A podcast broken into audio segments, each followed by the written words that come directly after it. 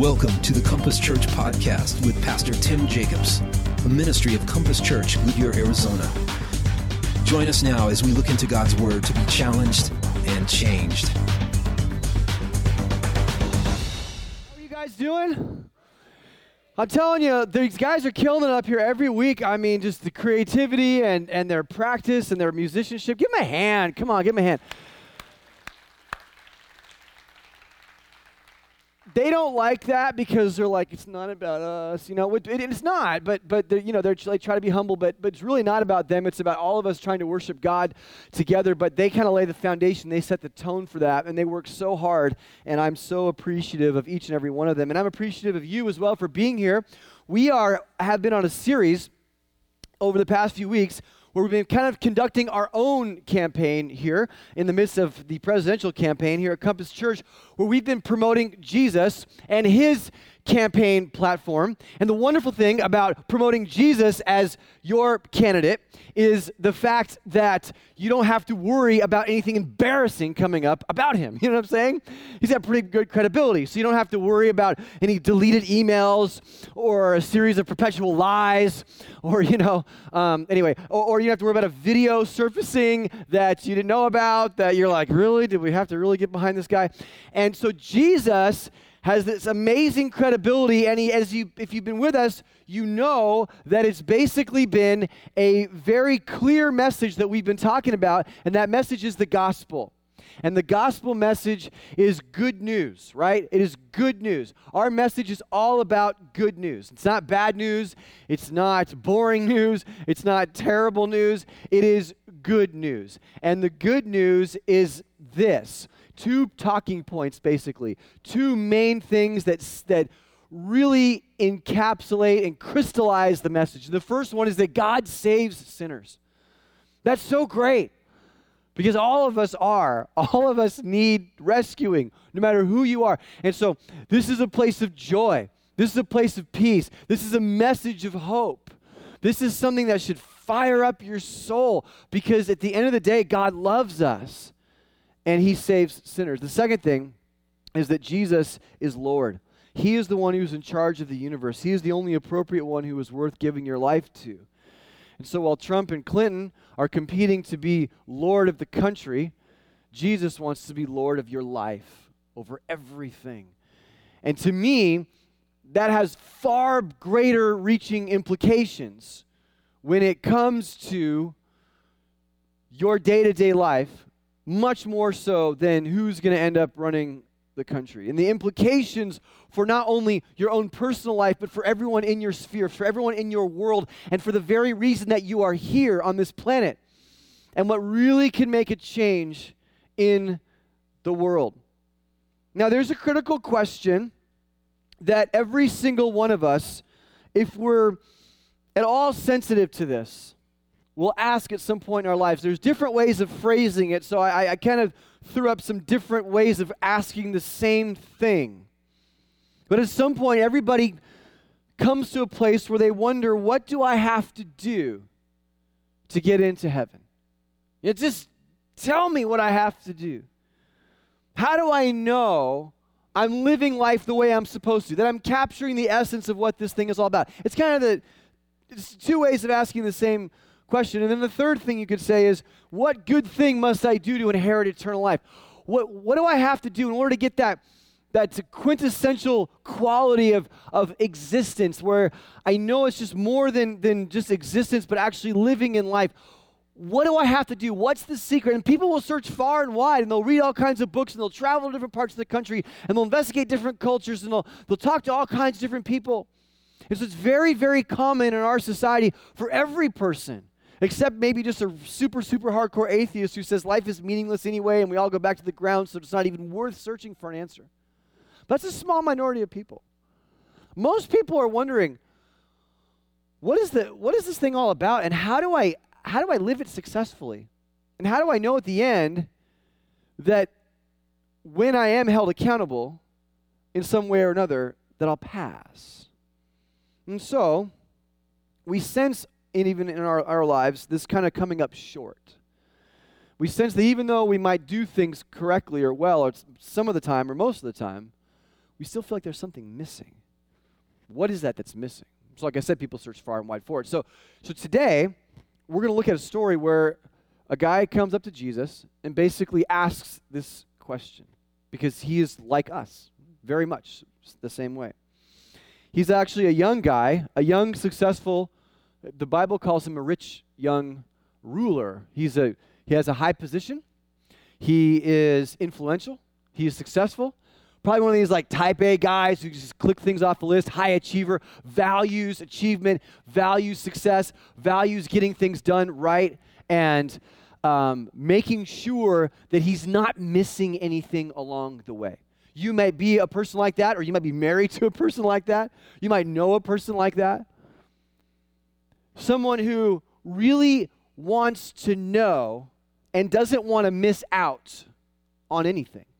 And so he comes to Jesus with this question that's haunting him because with wealth and with success and with even trying to live his life right, he recognizes something is deeply wrong. And he's got to figure it out. And so he comes to Jesus in Matthew chapter 19 and he asks him this question. He says, Teacher, what deed must I do to have eternal life? This is exactly a, uh, like the question we asked earlier. What do I have to do to get to heaven? What, what do I have to do to, to, to know that I'm getting this thing right? I'm ready. Tell me what it is that I have to do, and I will do it.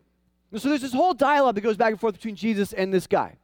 And it's really interesting because he's really searching. And in verse 17, Jesus replies, it says, He says, Why do you ask me about what is good? There's only one who is good. If you would enter life, keep the commandments. Now, it's kind of a strange response because you're thinking, well, why would Jesus say, Why are you asking me? It's kind of like, Jesus is supposed to be a nice guy, right? He's not supposed to rebuff people and put them off, like, What are you asking me for?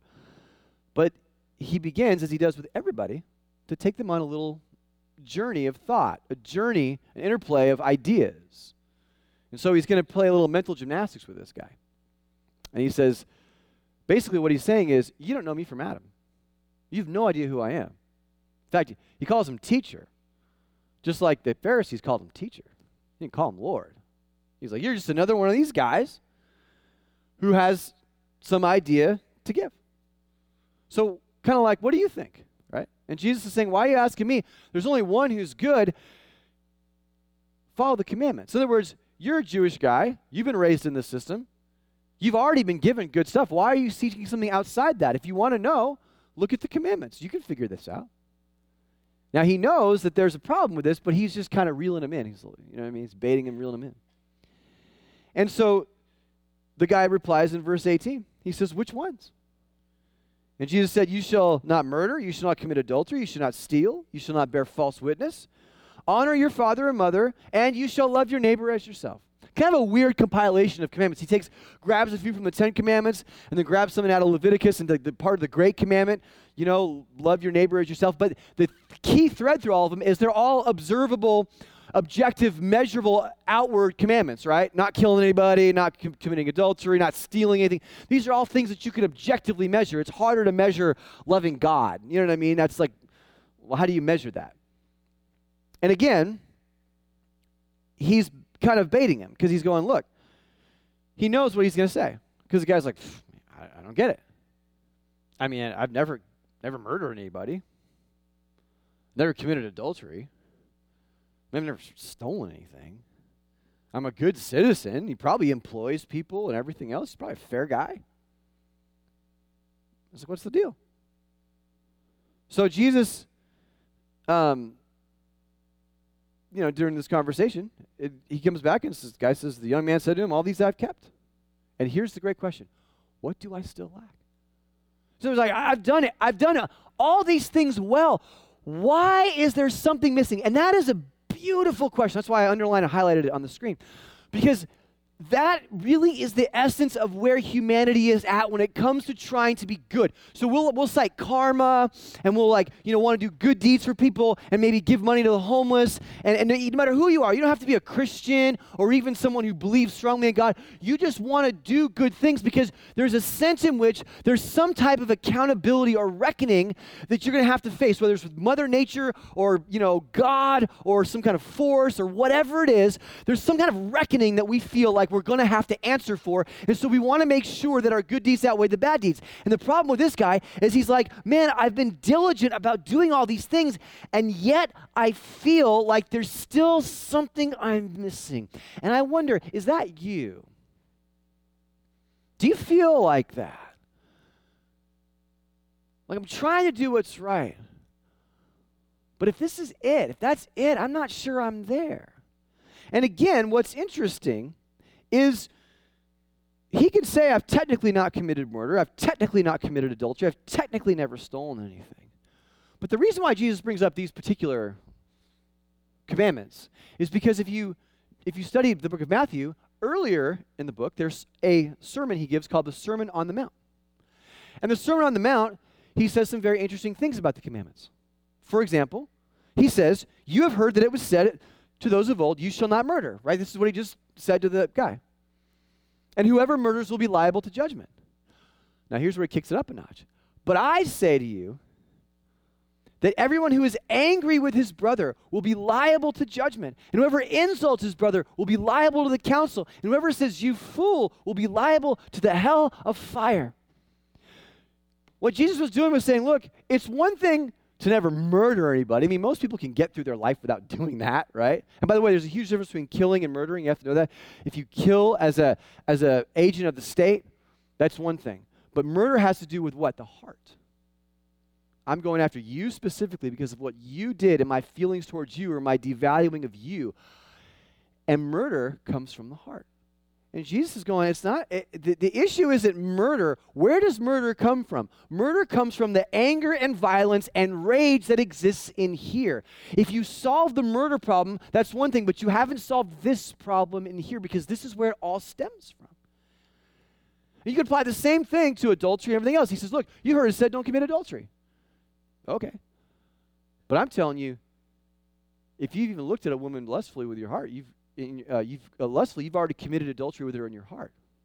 Now, that's not as bad, so to speak, as actually committing adultery, but the seeds of adultery are there. In other words, your heart wishes to do it, wants to do it, desires to do it. And that's where evil and sin comes from. And so what's, what, what he's starting to do is he's starting to get to the bottom of the issue because the guy's like, I've done everything right. What's my problem? And Jesus is saying, the problem is in here. You have a problem in here, and until we fix this, you can do all the commands, all the external stuff, all you want, and it won't matter. Because you're still going to have something wrong in here. And that's why he's saying, What do I lack? What's, what's missing? And then Jesus lowers the boom. Verse 21.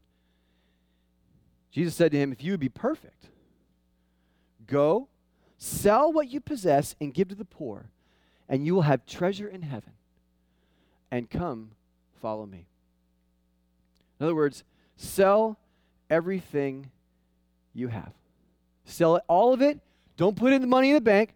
Sell all of it. Take the money and give it all to the poor. And when you're done with that, come with me. Whoa. That's crazy. Jesus never has ever, ever asked anybody to do that throughout this entire time. And he won't ever ask anyone again. So, why in the world would Jesus do this? And most concise way that we can say it is he exposed the heart of this guy's problem, which was this it was not because he had possessions, it was because his possessions had it wasn't because he had great wealth, it's because his wealth had him. And at his core, he kept he checked all the boxes and did everything right. But jesus saw in him a problem where as we said before the gospel platform is two things.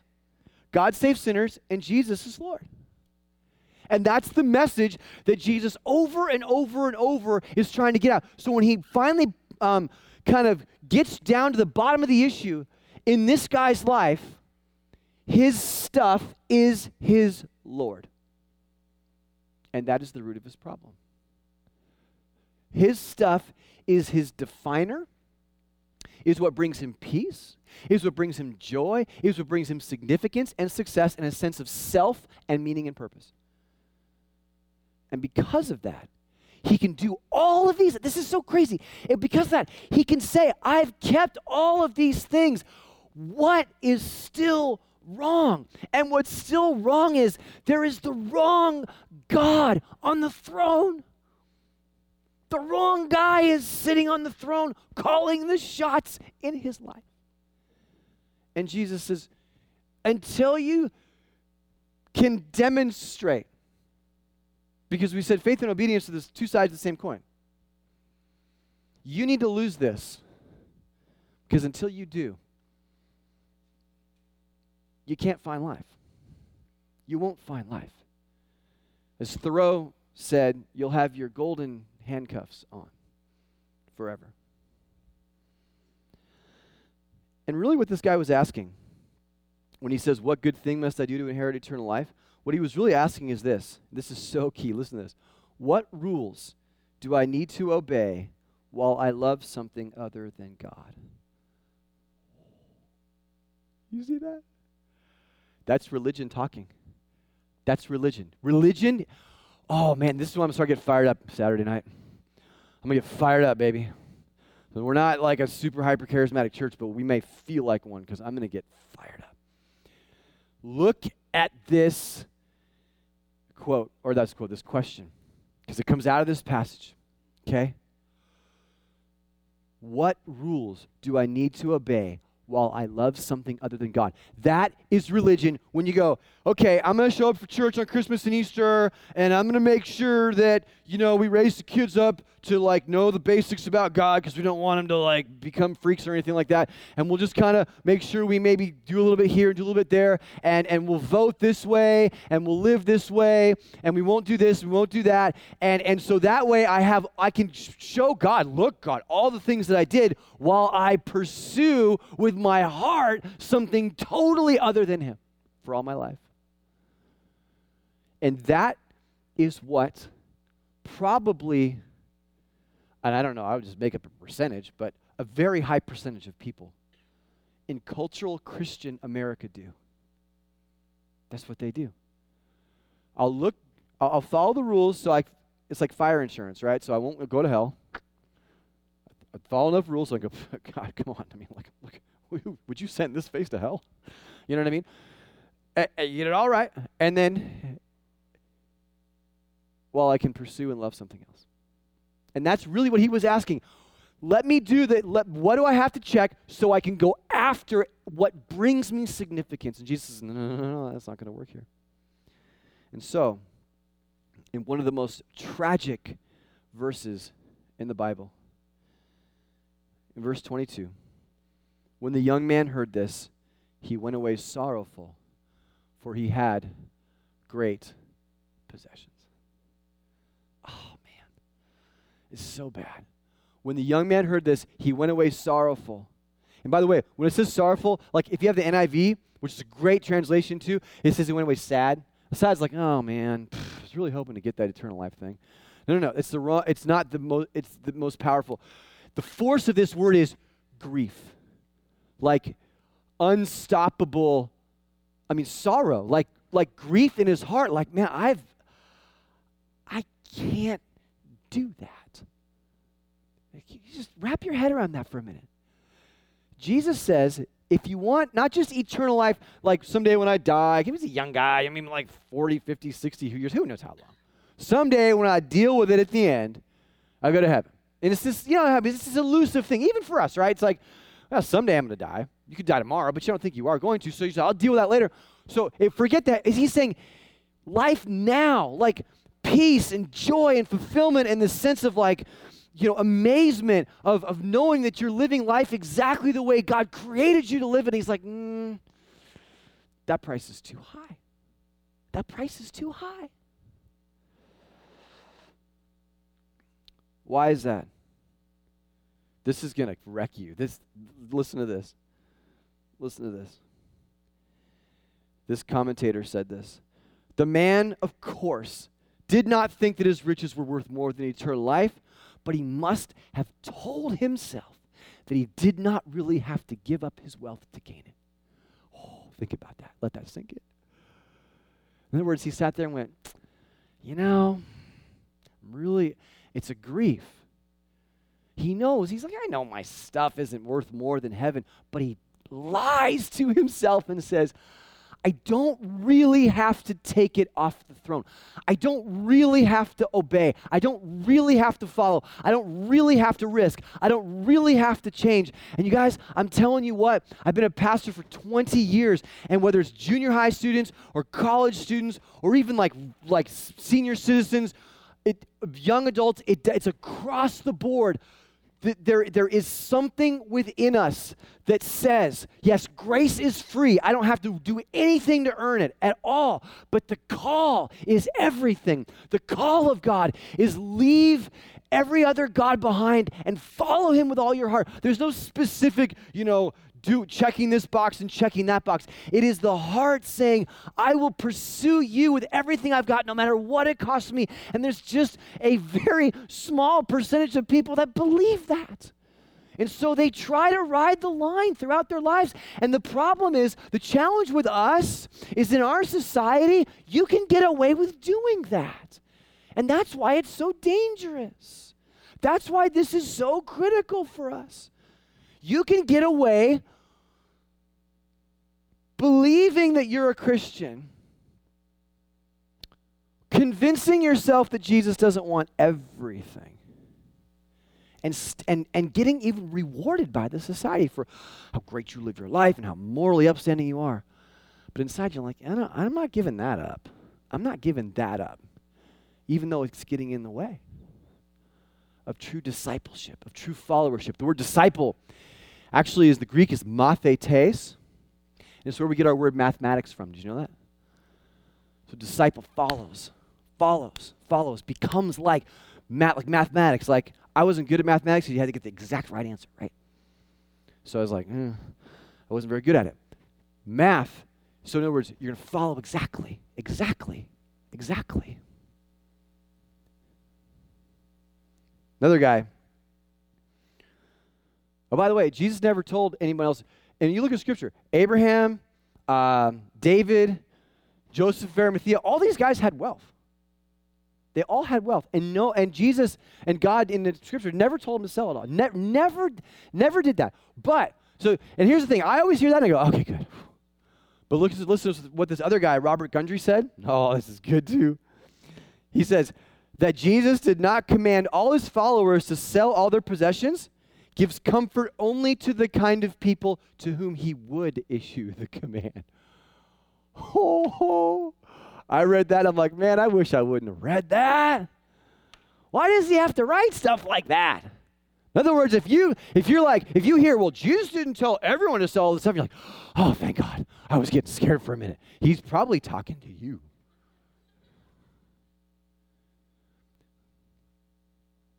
Why? Listen to this. this. I made this part up. But I mean, I didn't make it up. It's from this text. But I'm, why did I say that? I'm not go, I made this up. But I think it's good. Listen, I think it's good. My wife said it was good because I, I tried it out on her this morning. I said, What do you think of this? You can have wealth and follow Jesus, but you cannot love wealth and follow Jesus. And it's very easy to love wealth. That's it. That's it. Well, thank you. We've got a very small, exclusive fan club. You're welcome to join. No, but, but listen, that's really funny. Guys, I'm like, am I getting mocked here? This is great. No, I'm totally joking. But, but here's the thing you can have wealth and follow Jesus. And many people have, many people do. But you cannot love it and follow Jesus. And it's very easy to love it. By the way, I would add to that, I would add to that because you know, not everyone in here is rolling in the dough. You're like, it's easy for me. No, but listen, listen. You can love wealth and not have it. Mm-hmm. In fact, Dallas Willard, the late Dallas Willard, said, he made a brilliant point. He said that it oftentimes is more difficult for a poor person to understand this than a rich person because a rich person understands that wealth gets them nowhere. Rich person, they may still love it, but they see the emptiness in it, okay? A poor person doesn't know what it's like to be wealthy, so they spend their lives trying to get wealthy or being envious of those who have it because they don't have it, but they assume that it can supply them what they need. So they still love it without having it, right? So you're if just because you're not well, I'm not one of those one percenters, so I'm off the hook. No, no, no, no. It is the love of it. You don't even have to have it. But if you have it and you love it, it is not worth keeping it if you miss not just eternity, because that's a kind of a big thing, but if you miss life, if you miss what this whole thing is about, if you miss the journey and the adventure and the mission and the, this, inc- this incredible calling of God, it's so not worth it. So, this is why, as this thing is going on, those disciples are watching the whole thing. Verse 23 And Jesus said to his disciples, Truly I say to you, only with difficulty will a rich person enter the kingdom of heaven. Again, I tell you, it is easier for a camel to go through the eye of a needle than for a rich person to enter the kingdom of God. And that's serious. You know why? Because there are no skinny camels. Right? There, there's not a camel that's skinny enough to get through the eye of a needle. I've never seen one. Okay? So that's the title. That's why the title of the message is called There Are No Skinny Camels. Because it's kind of a serious thing. And here's the other thing, too. Don't think that this guy is richer than you. Because it doesn't say that he was like the most wealthy guy in the world. It just, again, the sense is that he had possessions. He had a lot of possessions. But it wasn't like he was a king. He was maybe upper class, upper middle class. But historically speaking, you are really wealthy compared to like seriously roll the dice again in like history like roll the dice and land in a year and a geographical place on the planet, and I promise you, you do it 15 times, you would be 15 worse places than you are now. Just statistically speaking, there are billions of people that would beg to play, change places with you and me. Okay? But the point is, and really it was almost a joke. See, we don't understand. We read that and go, wow, that's really profound. And it is profound. The whole camel going through the eye of a needle, except the Hebrew humor was hyperbolic, meaning they loved exaggeration. So when he said, I mean, he was, it was a sad moment. Jesus probably broke the tension with, like, you know, it's easy for a rich man to go through eye of a needle. And the guy's like, that's kind of funny. They're probably, because, you know, guys like to laugh. And it was like, it was, it was a joke. That would have been funny to them, even though it's true. You know, some things are funny and true at the same time? It's like that. It's witty. And they would have remembered it. And they did remember it because they wrote it down. They remember the whole thing. So, it's not impossible, but it's extremely difficult because there's no skinny camels. Now, let me ask you this. If Jesus asked you to sell your stuff and follow him, to walk away from your house, your phone, your big screen TV, your sense of comfort, to lose everything, would you do it? Like, oh, I would. Yeah, but would you really do it? If that's what it took. Or would you go, would you be like this guy go, mm, I think I can do both. I think I'll make it to heaven and hang on to my stuff. I'm going to play the odds. I mean, seriously. Like, I can't answer that question for you. You got to answer that question. Because the lure of it, and here, here's the ironic thing. In our society, and it's a beautiful society, it's a wonderful society, but we have to be careful. The, the better you are at following Jesus, a lot of times, at least now, the more honest you are, the more hardworking you are, the more generous and patient you are, the more self aware you are, the more humble you are, the better you do a lot of times. People go, I like working for that guy. I'm going to hire that guy. I like this person. I can trust that person, right? Which means the more affluent you become, which is wonderful. But then what happens? You start getting a little change in here, right? And you start going, hmm, I got options, baby, which is nothing wrong with that. But what are you going to do? And it's just, I, am telling you guys, I don't want us to get off the hook with the whole, well, this guy's issue is wealth, your issue might be this, your issue, and it may be, but it probably could very easily be wealth. I'm just saying. And we've got to understand that. Because if, if, if, that's the thing that defines you and holds you and grabs you more than anything, you will miss the mission of God and it will be such a horrible disaster. And so, if you can free yourself from this, or at least ask Jesus to free you from it, then you go on the greatest adventure of your life. Meaning, your life becomes not about my 401k, it's not bad to have one of those, but like if, when that's everything, like, oh, thank God my 401k is in good shape, and oh, thank God my house is worth this much, and oh, thank God. Forget that stuff. You could have those things, but if the goal of your life all of a sudden becomes, I'm going to follow Jesus and I'm going to be at this gospel thing, and when God saves sinners, that has implications. That means there are sinners who, if they aren't saved, are going to be held accountable for their sin, and that's a bad thing. And I've been called to make sure that people don't die without being rescued by Jesus.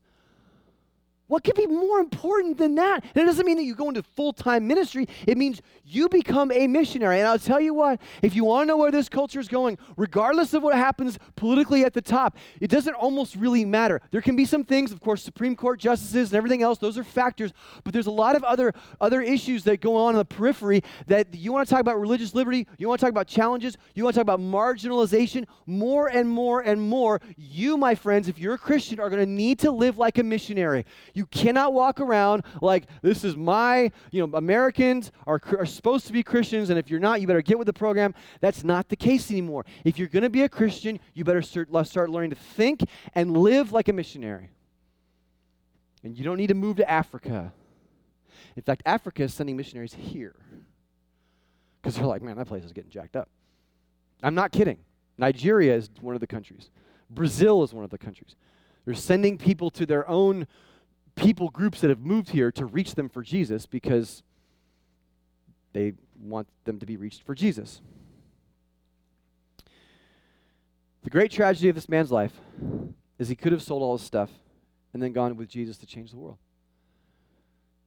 But instead, he's getting like, you know, he could have been like a 13th disciple. You know, that'd been kind of cool. I mean, it's more than that, but you know what I'm saying. He could have been part of the greatest movement in all of world history. But instead of that, he looked at his house that didn't have running water and didn't have air conditioning. And he went, ah, I can't sell that thing. He looked at his camel, probably named Joe.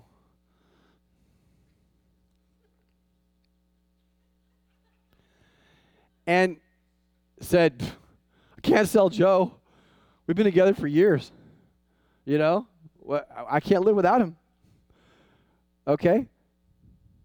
You know, he had some like maybe gold pots and pans. Like, who cares? You know what I mean? He had like, you know, these uh, Versace robes, right? Really cool. Little thing you could tie to get that V shape, right? Looks sharp. What are those? Moths have eaten those things by now. It was a very, very stupid decision to love that more than the call of Jesus. And I tell you, I would hate to think there'd be anybody in here who would leave this place and go, man, that that big screen TV. You know what I mean? That in five years that you paid, you know, a thousand dollars for, in five years gonna be two hundred dollars or nothing. Like give it away because it's crud now or your car is going to be made fun of in like 20 years. Like, people used to drive those things. Or your clothes. Holy cow. Like, mom, you wore that. You know what I'm saying? But oh, these are everything to me. Jesus isn't telling you to sell everything that you have unless what you have has you. And if it does, you better do, you better do some serious business. Some of us are going to be called to some radical things. You know, I was this couple that I was uh, doing premarital counseling with. And it was funny because, you know, I do premarital counseling, there's always like that elephant in the room, you know? And they're like, well, we're Christians, we love Jesus. I said, great. So where are you guys going to live, you know, when you guys get married? Oh, well, we're going to live where we live now. Oh, like with each other. I'm like, all right. So, and they're like, you know what? We're Christians and, you know, but you don't understand, blah, blah, blah, blah, blah, blah, blah. I said, hey, I'm not here to judge you. And it was so cool because the, the, the gal, she was like, she just wouldn't get away from it. She goes, I want to love, I want to follow Jesus. I want to do this right. I want to follow Jesus. I said, okay. Then here are your options. Lay them out. You know? And I said, You guys pray about it. Because they were pretty open about the fact that they were sexually involved. And guy called me or sent me an email a couple days later and said, Here's our commitment. We're, we're hands off, everything, nothing happens between now and, and the wedding day. We're gonna we're gonna go quickly and get married and we're gonna, you know, we're gonna make these changes. And they were changes they didn't want to make. They were changes that were uncomfortable. But the whole question was, how can I follow Jesus and be, be beholden to this lifestyle at the same time? And I love the fact that they were honest and they said, we can't.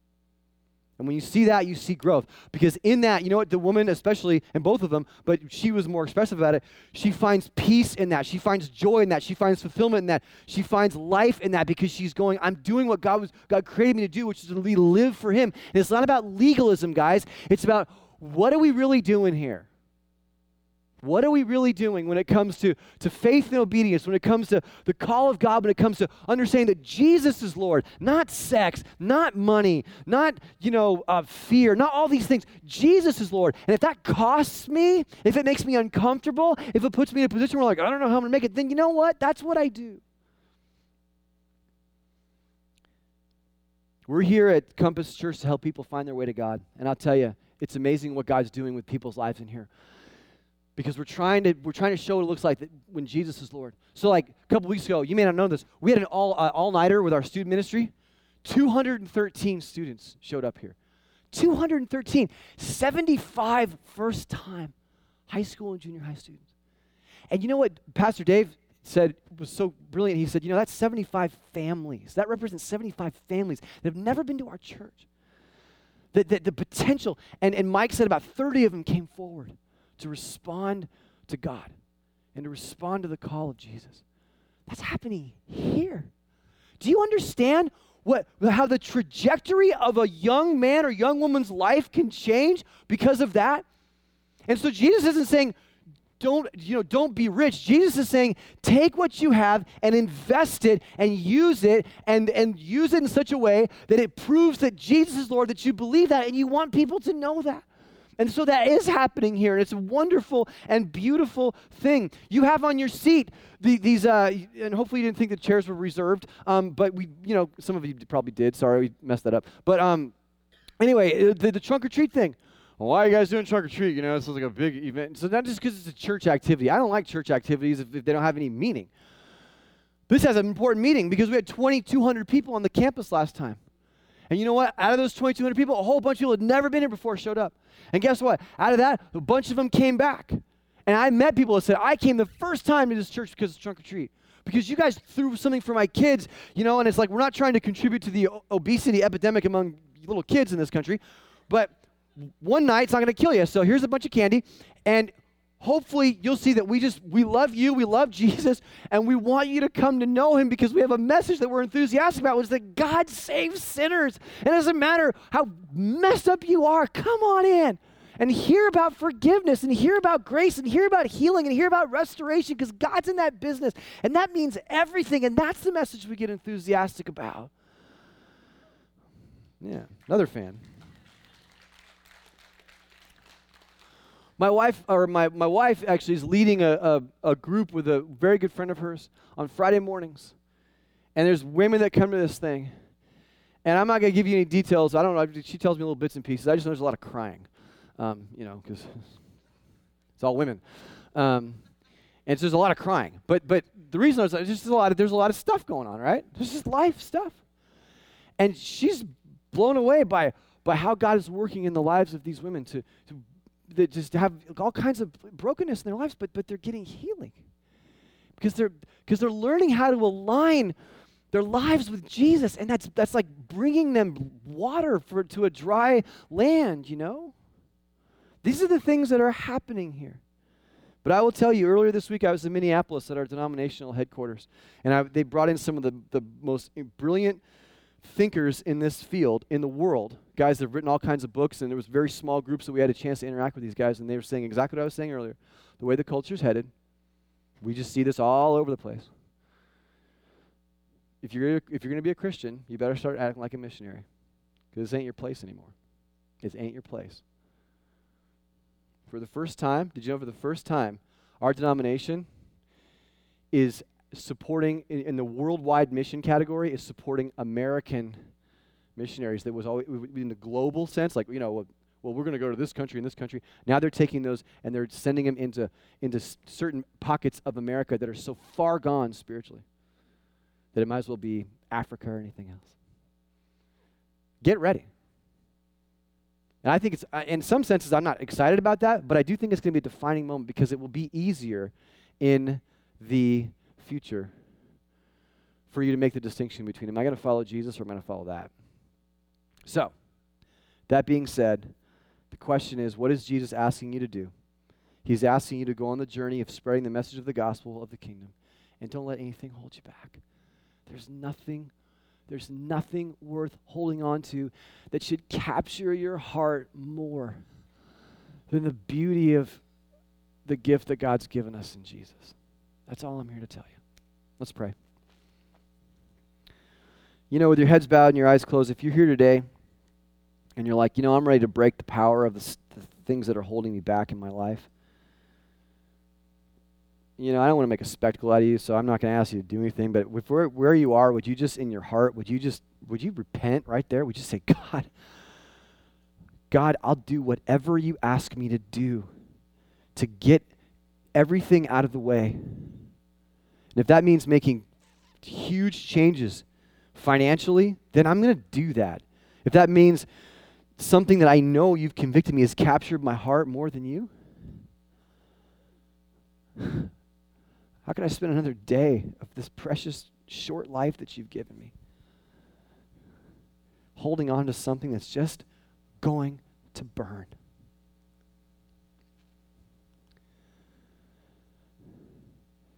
Say, God, today I'm going to take a step forward. Become more like you. Follow you trust you, obey you, regardless of my past. You've forgiven all that stuff. When I come to you, you trade all of my sin and ugliness and shame for your righteousness, innocence, and purity, and you call me to be an extension of you. And I just want everyone around me to know so clearly that you are my greatest passion and joy. And so I'm telling you, that's what I want. And for some people today, it may be the very first time you've said that. The very first time you said, I want Jesus to be Lord. God, thank you for the fact that it costs nothing for us to be saved. And yet, you ask us for everything the deepest parts of our heart. What a challenge, what a call, what a life, what a mission. Thank you for that. In Jesus' name. Amen. Thanks for joining us today. Why not ask God to change your life so you can go and change your world for Him? To find out more about our church online, go to www.compasschurch.info, and we'll see you next time.